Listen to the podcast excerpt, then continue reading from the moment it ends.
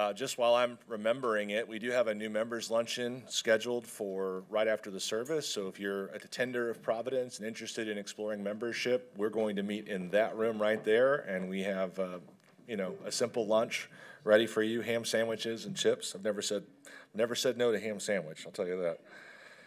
You know, years ago I was a bit of a world traveler, and I don't miss it at all. Because uh, I used to go to really sketchy places that were full of moments of, you know, existential anxiety. I remember getting off of, I think, my very first flight to one spot, and I was walking through the airport, kind of a rough place, rough airport, and I saw all these soldiers standing there with AK 47s. And, you know, not a, not a super comfortable feeling, you know, um, but it got worse because as I'm headed out the exit or toward the exit, I still got a long way to get to the exit a soldier yells at me across the way, Excuse me, sir. Now, I don't know what you would do in that situation, but I think I made the right choice. I just pretended like he, I didn't hear him, like he was talking to someone else. And I did my best not to turn my head and like not walk faster or just to provoke anything and just kind of kept walking toward the exit. And he yells again, Excuse me, sir. And uh, now I can hear that he is running toward me. And this is not making me want to stop at all. I just keep walking and he catches up to me and puts his hand on my shoulder, puts his hand up on my shoulder, spins me around, excuse me, sir. And I'm like, oh gosh, what is about to happen? And he said, Are you going into town? And I said, Yes. He's like, Could I have a ride? and the guy's name was Solomon and the ride into town was a pretty long ride. He just couldn't afford the fare, you know, the taxi fare, and he needed to get back home. And so we rode all over town. Um, me and Solomon. I have selfies. I don't know if I can find them because this is back with like the real camera, a real photo. But uh, I have selfies of me and him driving in this open-topped Land Cruiser, going through the streets, and like I think I got to hold the gun for a while, and so on and so forth.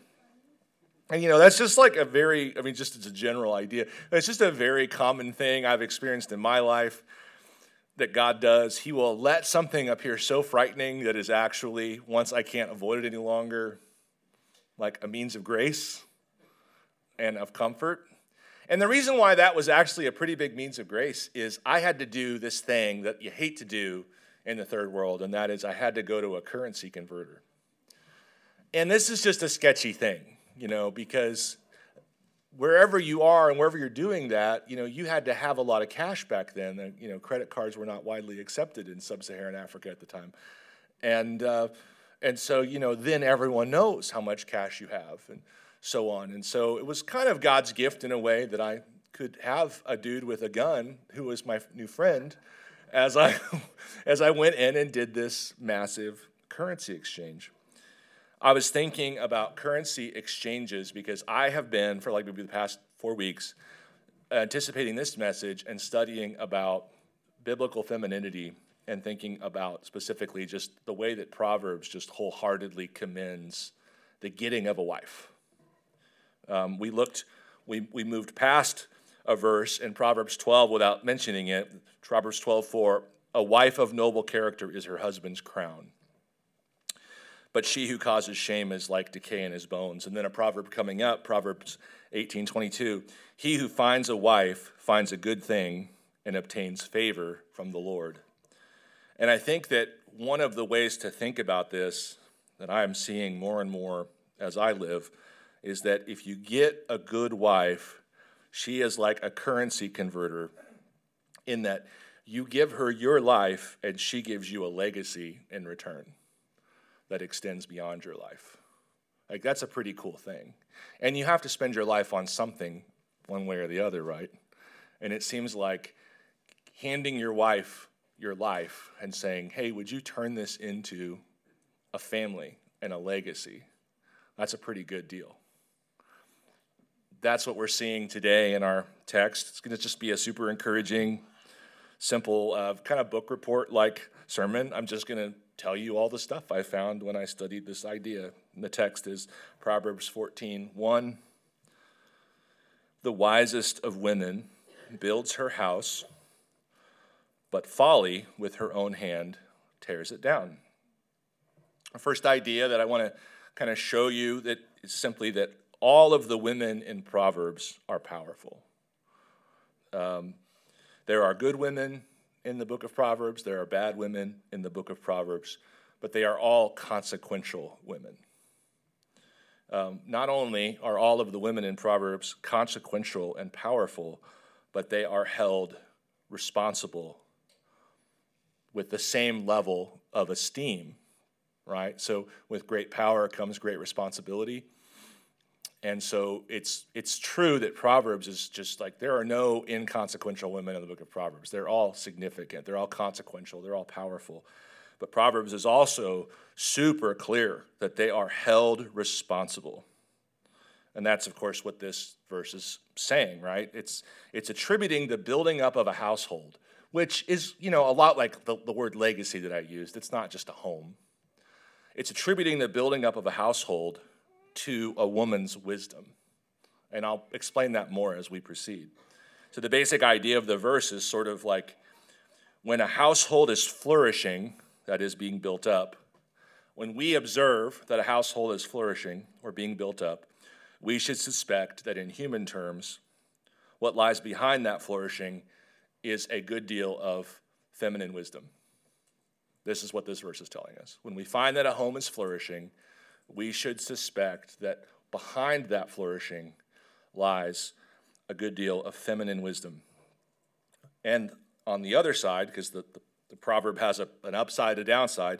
On the other side, when a house is languishing, when it is broken down or running on fumes, we should suspect that in human terms, what, lie might, what might lie behind that is a good deal of feminine folly. So that's what I mean. Like it's it's like here's the good news: all of the women in Proverbs are super important, and it is unflinching in its attribution to that power responsibility. Bad girls have power, and that power affects the home more than any place else. That's the next idea. This power manifests itself in various ways in the book of Proverbs, but it's always manifesting ultimately in the home. The bad girls have power, and that power manifests itself in either her home or someone else's home. And the good girls have power, and we're going to look at Proverbs 31, and that power manifests itself either in her home or in, well, in her home. So look back at the verse again. The wisest of women build her house, but folly with her own hand tears it down.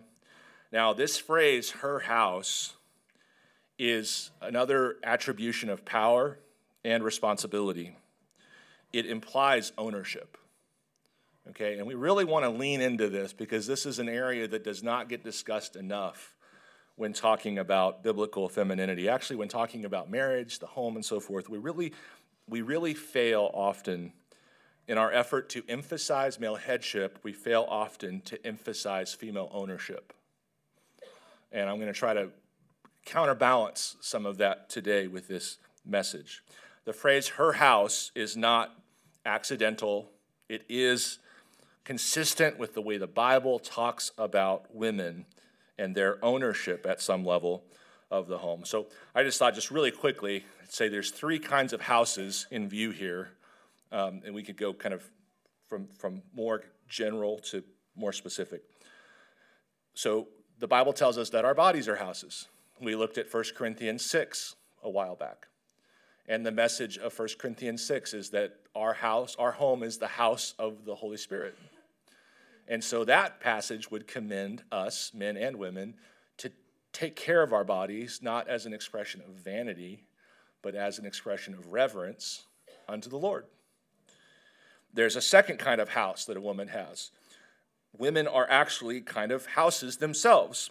The very first address all of us had was inside our mothers.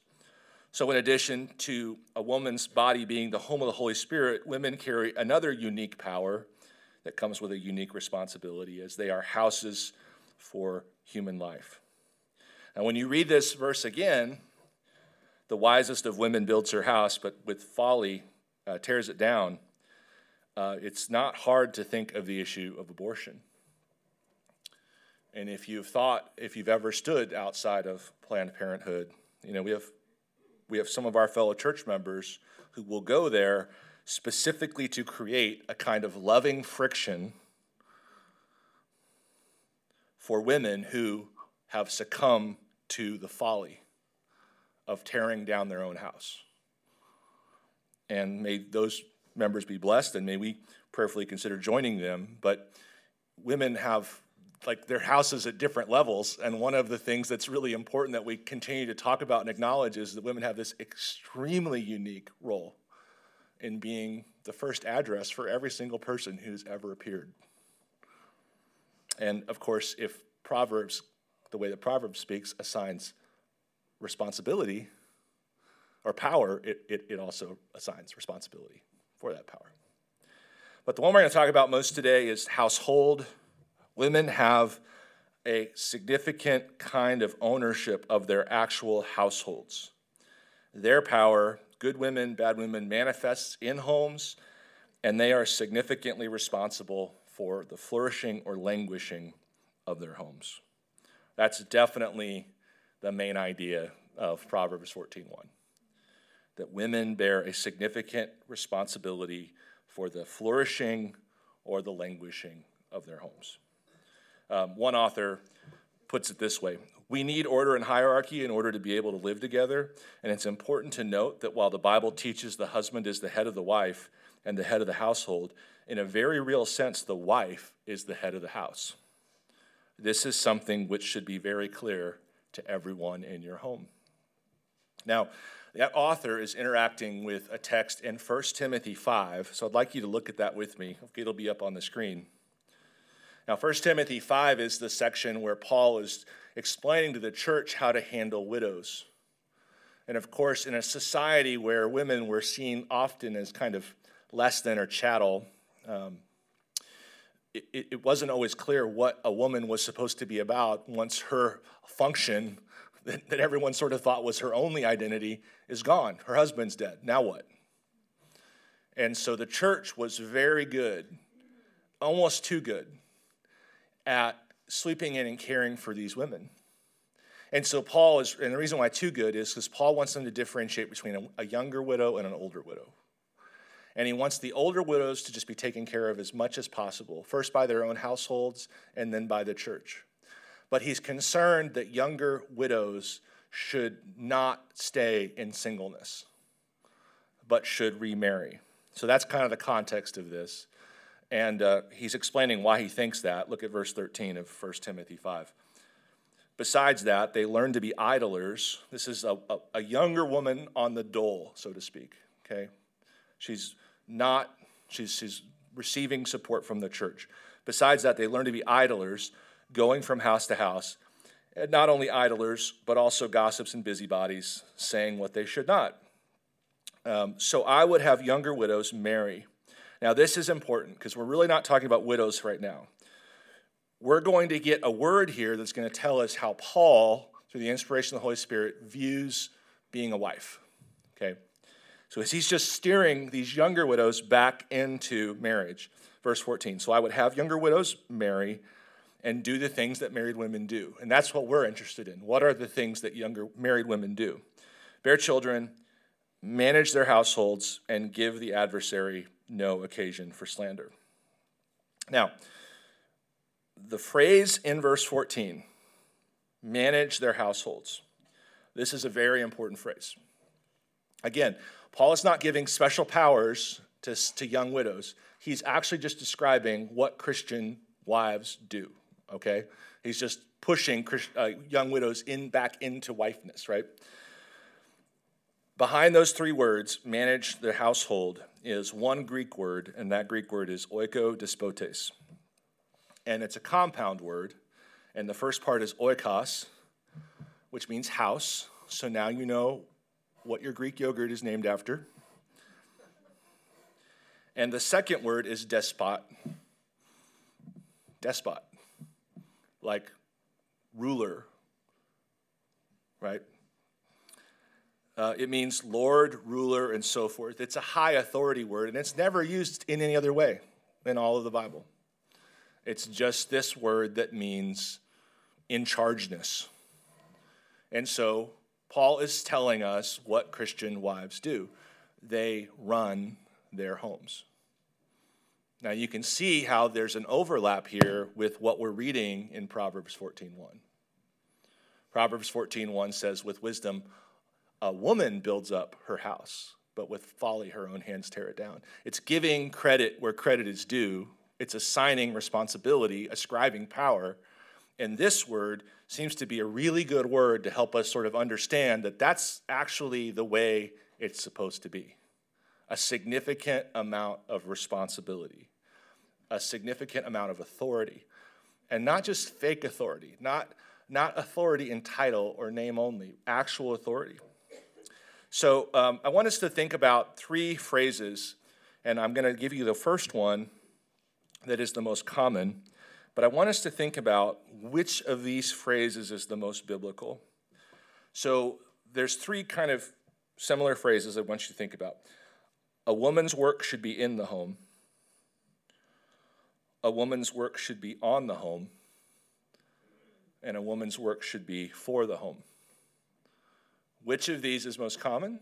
And which of these, maybe, would you say is most biblical? Well, one thing we can do right away to make it more biblical is to give her possession in the appropriate way. So let's go back and let's change one thing here.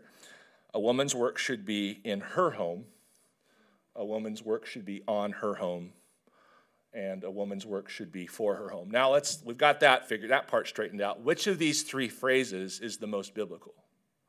Let's think about that. Where where would we turn? Because one is about location, in case you're confused why this matters. And I think that all of the conversations about biblical wifing tends to be location. Where is she working? And the other ones are more about why and for what. So, which one of these is most biblical? Well, let's listen to Proverbs 31 for a minute, okay? An excellent wife who can find? She is far more precious than jewels. The heart of her husband trusts in her, and he will have no lack of gain. She does him good and not harm all the days of her life. She seeks wool and flax and works with willing hands. She is like the ship of the merchant. She brings her food from afar.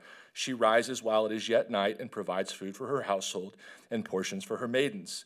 She considers a field and buys it. With the fruit of her hands, she plants a vineyard.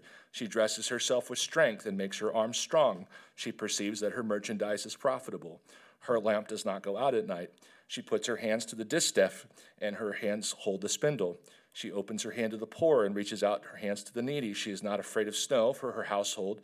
Uh, uh, for all her household are clothed in scarlet. She makes bed coverings for herself. Her clothing is fine linen and purple. Her husband is known at the gates when he sits among the elders of the land. She makes linen garments and sells them. She delivers sashes to the merchant. Strength and dignity are her clothing, and she laughs at the times to come. She opens her mouth with wisdom, and the teaching of kindness is on her tongue.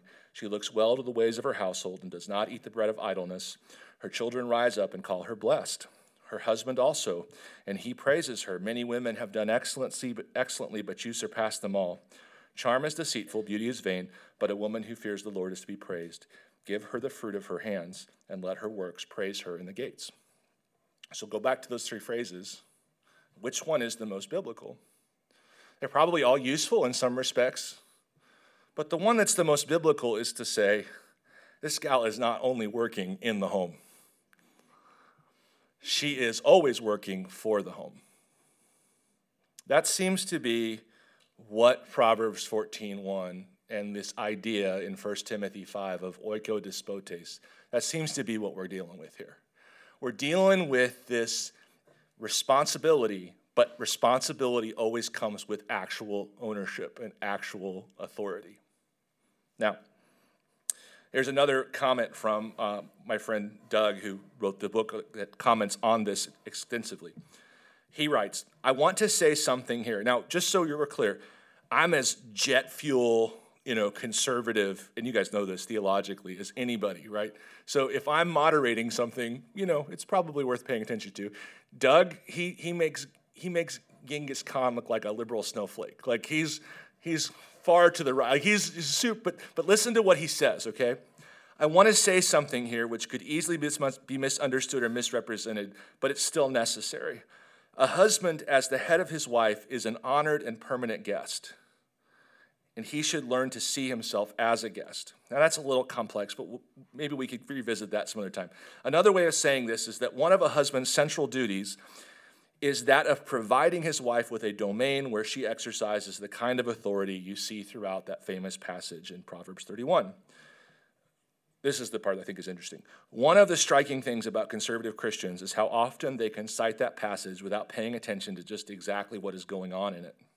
That woman, whose price is above rubies, works in real estate, manages a vineyard, managers, manufactures textiles, labors as a seamstress, works as a philanthropist, and directs all the servant girls. In short, she is the very model of oikodespotes. So she is doing all sorts of things. Location is far less significant than reason she's working in the home, she's working outside the home, she's working for the home. She's working for her home. She has a sense of ownership with that. Now, let's just handle some, some ways that we can struggle to process this. And the first one would be to we have to overcome some contempt that the world has built into our thinking toward the home uh, one 16th, 19th century uh, psychiatrist wrote There is a principle which is a bar against all information, which is proof against all arguments, and which cannot fail to keep a man in everlasting ignorance. That principle is contempt prior to investigation.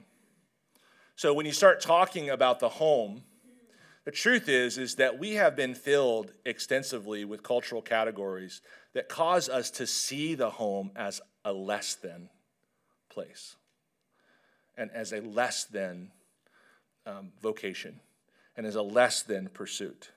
And so then when we start telling women to pour yourselves into that, for that, we have to contend with the low esteem that they may have for the home, as if the home were a less than kind of place. Telling women that they are the oikodespotes of their home can feel a little patronizing, like giving a kid a toy shovel and saying, Here, you have your very own shovel. And the reason for that is because the home has been flooded with contempt in our mindset. We think of it as a nothing and so worthless. And you can tell someone that they're the owner and even the ruler of something till you're blue in the face. But if they don't value the thing itself, what's, what are you getting out of that conversation? Uh, it's well known that for at least 100 years, see, cultures and societies are developed at different tiers, but the intellectuals in a culture or society really do matter and what they think matters because they teach and write, and their ideas funnel down into a society. And for at least the past hundred years, the majority of intellectuals that lead the thought life in our culture have a formal and intellectually intellectual hostility toward the home. It's actually a part of their worldview. Um, in the Soviet Union, there was this practice, this exercise that little kids would have to do at school. And they would have to stand up one by one and answer three questions. The first question is, Who is your father? And the little boy or little girl would have to say, The Soviet Union is my father. And then they would say, Who's your mother? And say, they would have to say, The Communist Party is my mother. Now, this is, this is, this is a whole this is a distillation of an entire worldview that we may be foreign to, that is absolutely the dominant worldview of the majority of intellectuals in our country for 100 years. Displace parental authority, replace it with government authority. And so they would say, Who's your father? And say, Soviet Union. Who's your mother? The Communist Party. And they say, What do you want to do? And what they meant by that was, What do you want to be when you grow up? But they were told. So they, the answer would be, I want to be a worker, or I want to be whatever. Yakov Smirnoff, the famous Russian comedian who's rabidly anti communist, he said that when he was a kid, God, he, I know he's lying about this, but it's still funny. He says, when he was a kid and he had to do that, he stood up in, in school and someone said, Yakov, who is your father? And he would say, the Soviet Union is my father. And he would say, Yakov, who's your mother? He'd say, the Communist Party's uh, my mother. He'd say, Yakov, what do you want to do when you grow up? And he's like, I want to be an orphan.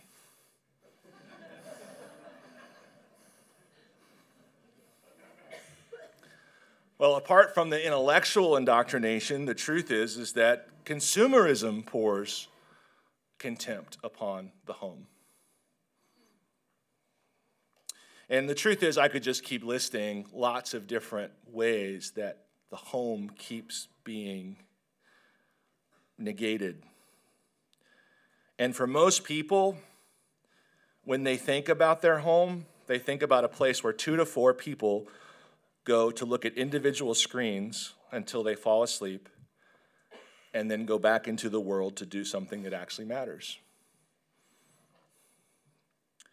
And if that's what a woman thinks when you tell her that she's in charge of this, okay, so what? It doesn't matter.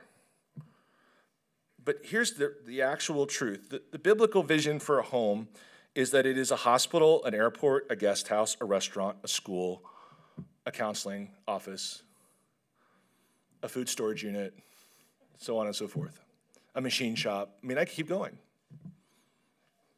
Here's the deal this is the dead truth after careful consideration, no hyperbole. Other than where the, wherever it is that the church meets for, you know, say two hours on Sunday morning, your home is the most important place you will ever be. The church is more important, but you can knock that out pretty quickly just by getting up on time. For, for, the, for the most part, in a really big sense, your home is the most important place you will ever be. So let me say this another way, and I'm just trying to undo contempt here still. Ladies, husbands, wives, let's just say wives for now. Your home is not a mine, and you are not a low skilled laborer. Your home is not an assembly line, and you are not a widget worker. Your home is a complexity of multi leveled glories. Your home is a city. You are a city manager. Your home is a symphony. You are the conductor. Your home is a professional football team. You are the head coach. Your home is a construction project that extends over decades, and you are the general contractor. Right? I don't have time to go into all the theological nuances of it right now, but suffice it to say that whatever we talk about headship, because in those examples, if you wanted to look, there's a, there's a level of authority above. But whatever we mean by headship if, headship, if we are reducing the significance of a woman's oikodespotes over the home, we are not helping anyone. We are not helping the home. We are not helping the husband. We are not helping the wife. Um, the same author that I've been quoting said this way The idea of a wife as a live in maid or all purpose drudge is antithetical to the scriptural pattern. The woman of the house is the mistress of her domain, and it is her domain, and she has authority that can and should be exercised over the members of that household. Okay. Now, let's talk about the role of wisdom. Our text says that the wisest of women builds her house, but folly with her own hand tears it down. I don't love the translation here. I think the literal rendering of the first part should actually be with womanly wisdom, she builds her house. See, I think what, what you want to avoid, and this is how I read it, I read it wrong first, that essentially this is like, if you are wise, you will build your house, and if you're a fool, you will tear it down, like as if like the proof of your wisdom is that you've built a house. Don't think that's quite right. I think that it's really more like this. To build up your house, you need wisdom. Um, Proverbs 24, 3 through 4 says this By wisdom, a house is built that's what I think is going on in 14.1. By wisdom, a house is built, and by understanding, it is established. By knowledge, the rooms are filled with all pleasant riches. And I think what 14.1 is just saying is, is that one of the kinds of wisdom you need to build a house is womanly wisdom. And I'm sure on the Hebrew on that, that on 14.1, that really is, it's, a, it's, it's possessive. It's a woman's wisdom. Okay, so what does that mean? Well, I mean, as a husband, one of the things it means, and you know, guys know me, like one of the things it means is to shut up and get out of the way sometimes. And also to help, like, hear my wife in a way that, you know, she's, she's, she's not a professional communicator. I'm barely one, but I mean, come on. Um, so, like, some of, some of those things have really mattered to me. Figuring out a way to let who my wife is manifest, uh, let her wisdom manifest in a way that maybe doesn't come out super logical but it's there. She's back there. But let me give you three or two specific, ladies, two specific points. And I, again, this is really just me doing a book report. This is just stuff that I've found in God's Word. Um, let me give you two specific areas of womanly wisdom. The first one is womanly wisdom individuates. What does that mean? Okay, so we'll talk more about this as we proceed through Proverbs, but there are three elements of wisdom. You have to learn it, and then you have to love what you learned, and then you have to figure out how to live it out in your unique circumstances. That's if you want to be, you, if you can do all three of those things, you can say that in that particular area you're wise. So, like if you want to know if you're wise, it's a theological, doxological, and praxeological all together. Did you learn something? Do you know what you're talking about? Do you love it? And have you figured out how to implement it in your life? And, and if you don't, you don't really understand it. You don't understand it yet until it, it, you figure out how to put it in your life.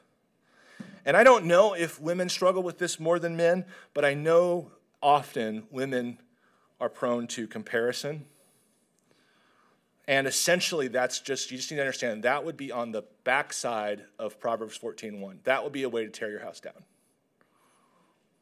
Coveting and comparison is, you're, I can promise you, you will never build anything.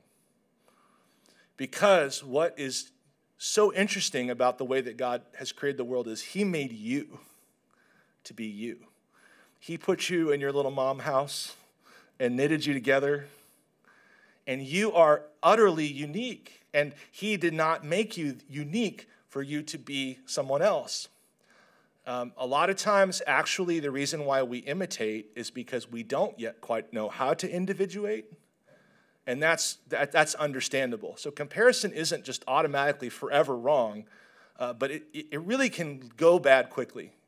So what does what does individuate mean? It means I'm going to figure out how to apply this thing, this truth that I love in my unique circumstances. And one of the reasons why this topic is so such a minefield is because women do compare, and so now there are women here who work outside the home, and there are women who don't, and there's all of these, you know, all this crossfire going on and it's like, just stop. Like, the, you won't ever build anything if you keep doing that. You have to look at your situation. And the truth is, until you can actually figure out how this applies in your situation, you don't understand it. And that's a process that, that can take time, but you you can get there, but you just have to really be aware that that's the goal. Um, one of my favorite bands of all time, and I, it will be a stumbling block if I tell you who it is, so I won't. Some of you would know. Um, they are really good at improvisation, and they have thousands and thousands and thousands and thousands of live recordings coming from the 1968 to 1991. Um, and uh, like thousands of recordings. And through the use of various psychotropic aids, they they really are improvisational masters. And they played this one song I've always liked. I've, I've always liked it at like kind of a B level. Like it's a pretty good song. I heard a recording the other day. I posted this on the worship base camp and no one said a word. You guys are just. Anyway, uh, I heard a recording the other day. So, so this band that I love gets on stage. This is like 1985 or something like that. And they begin to play this song I like.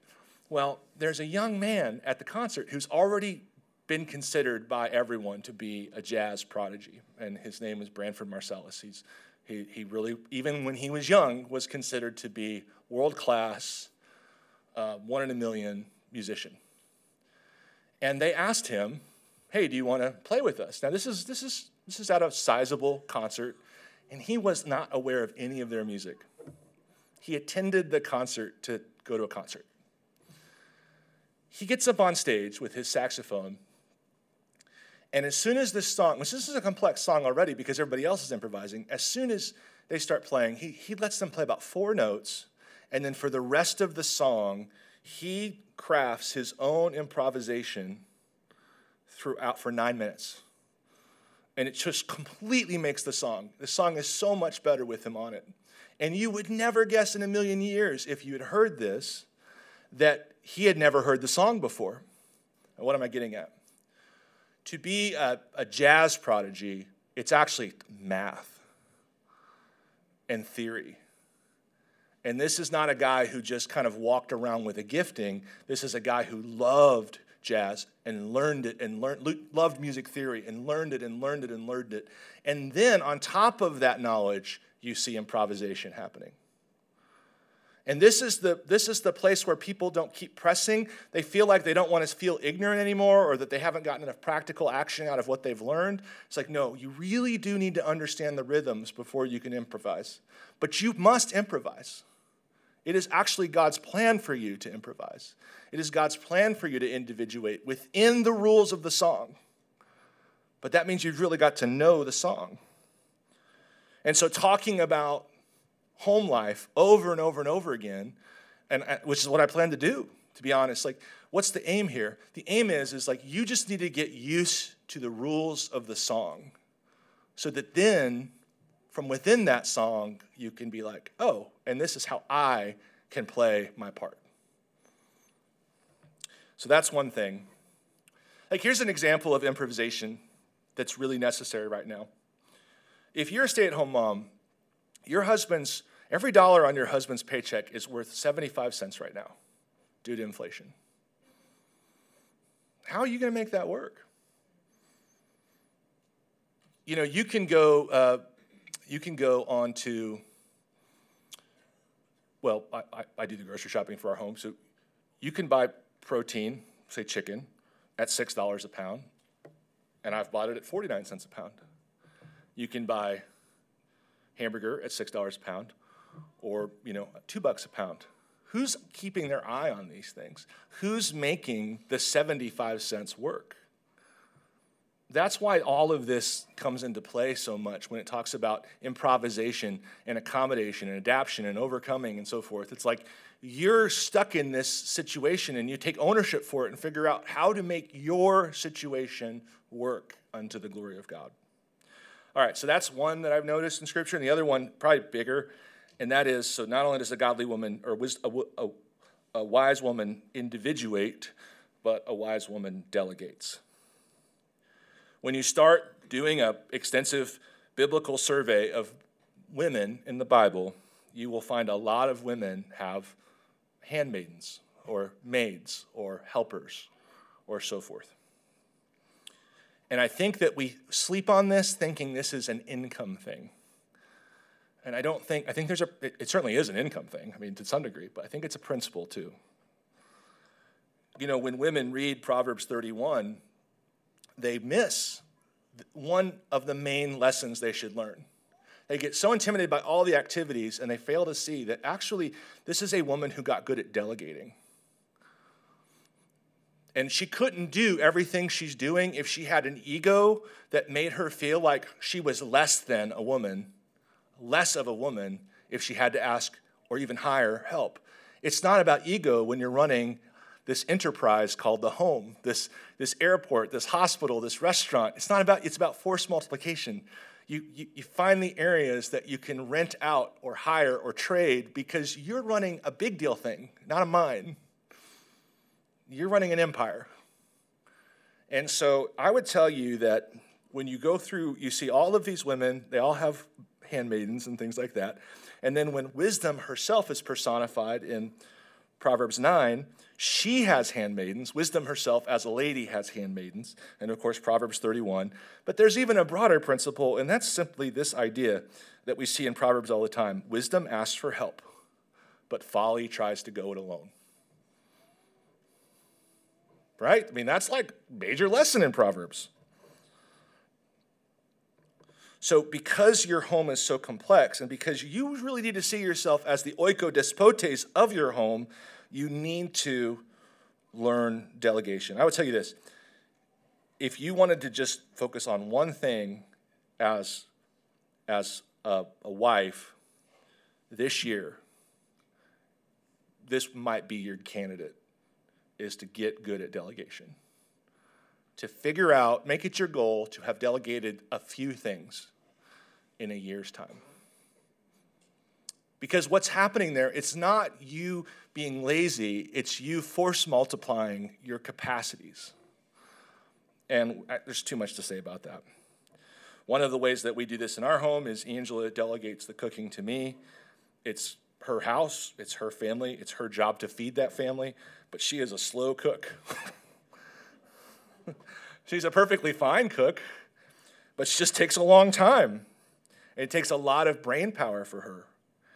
And it's an easy thing for me. I'm, I have, I'm gifted in that area where it's easier than average. It's harder than average for her. It's easier than average. I'm not amazing or anything, but you know, it, I can do it faster.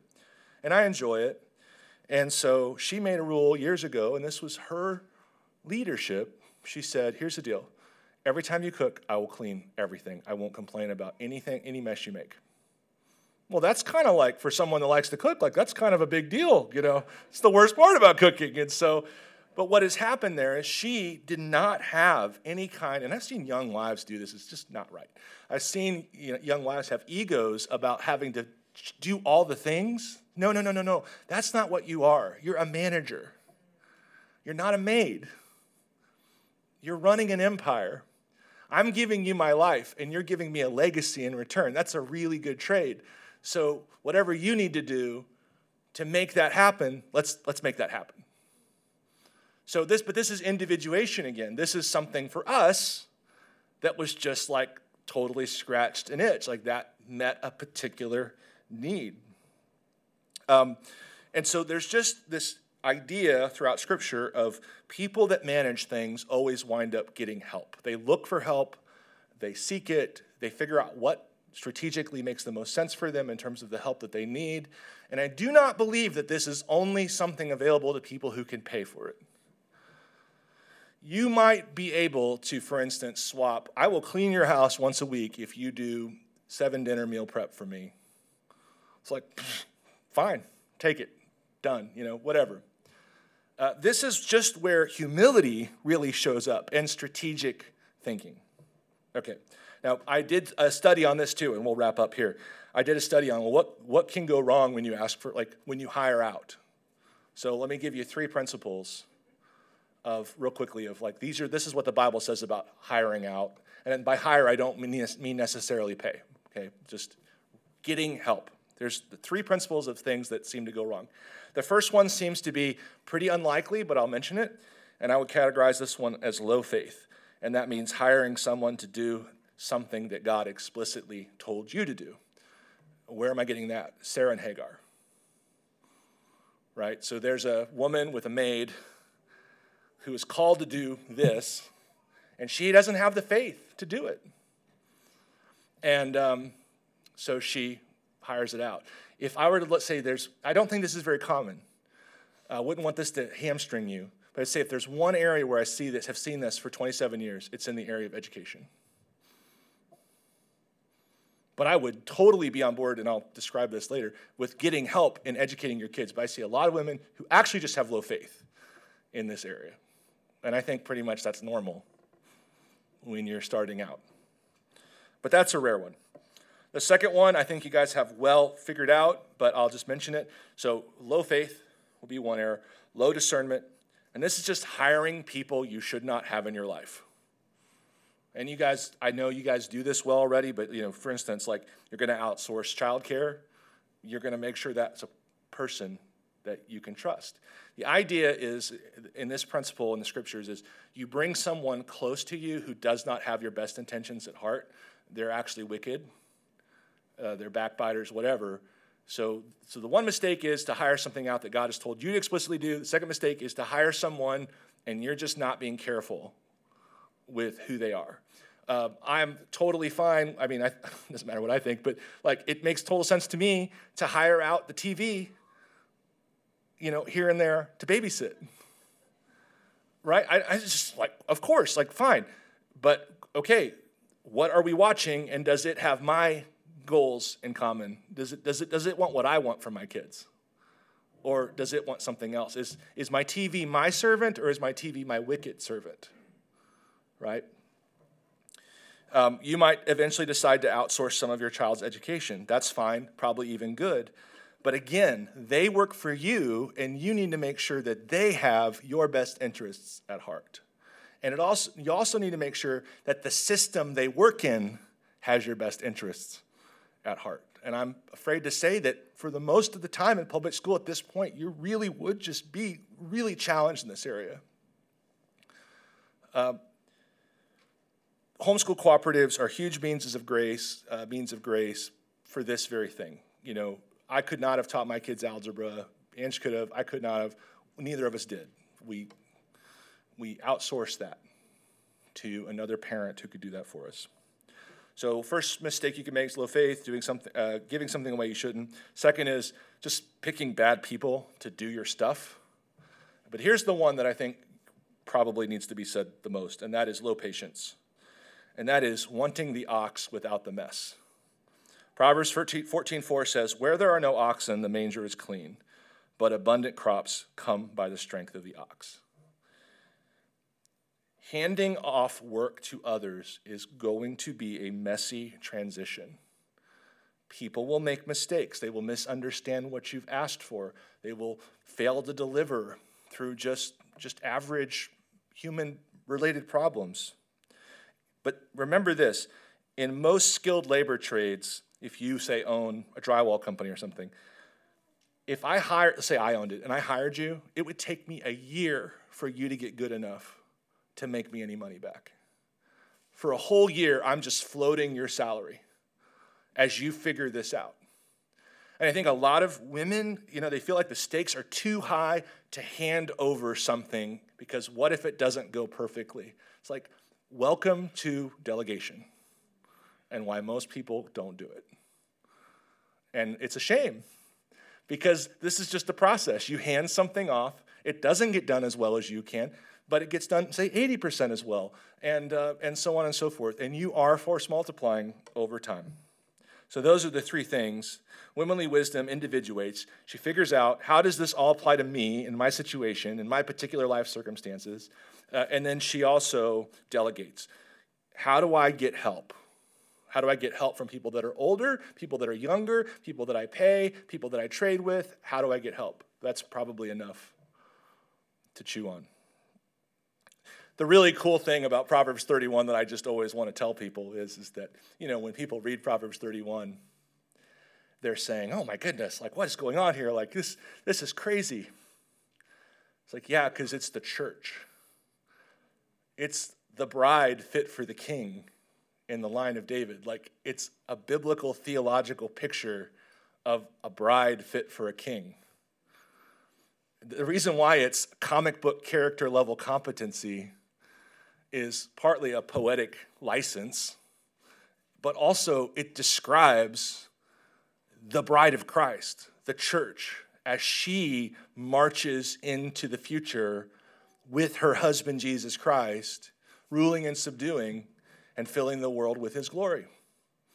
Now that's pretty cool. And at the end, when we get to Revel- the end of Revelation, and we see at the very end of Revelation, the Spirit and the bride say, Come. The bride's already there. She walked with him all the way. It's beautiful. But one of the really important things, and then we use this to introduce communion, is the idea, biblical, from a biblical perspective, is that the wayward woman at the beginning of Proverbs is the wife fit for a king at the end of Proverbs. That's pretty beautiful is Jesus doesn't go shopping for the highest level competency bride he can find. He goes for the worst. That which was not, he makes that which is. That which is foolish, he makes that which is wise. That which is weak, he makes that which is strong, from ashes to beauty. And so, one of the things we can do as we pivot into communion is to remember that Jesus is literally in the bride building business. This is what he loves to do. And you'd say, he'd be foolish to think that that only applies at one level or another level. No, he just loves to make brides better brides. And as we pivot into communion, we need to say, like, whatever we're about, whatever we're trying to do, whatever wisdom we're trying to grab hold of, whatever house we're trying to, to build, you know, it's all, it's all from grace and for grace. As Paul writes in Ephesians 2 For by grace you've been saved through faith, and this is not of your doing, it is the gift of God, not as a result of works, so that no one may boast. For we are his workmanship, created in Christ Jesus for good works, which God prepared beforehand that we should walk in them. Let me pray for us. Lord God, I pray that you bless this time as we partake of the cup and the bread. And God, that you would fill our hearts with faith to see a, a Savior who saves, who redeems, who justifies, a, a, a Savior who, who has bought for himself a wayward woman and made her into the bride fit for the king. God, let us celebrate you as we partake of this supper that celebrates your death. In Jesus' name we pray. Amen.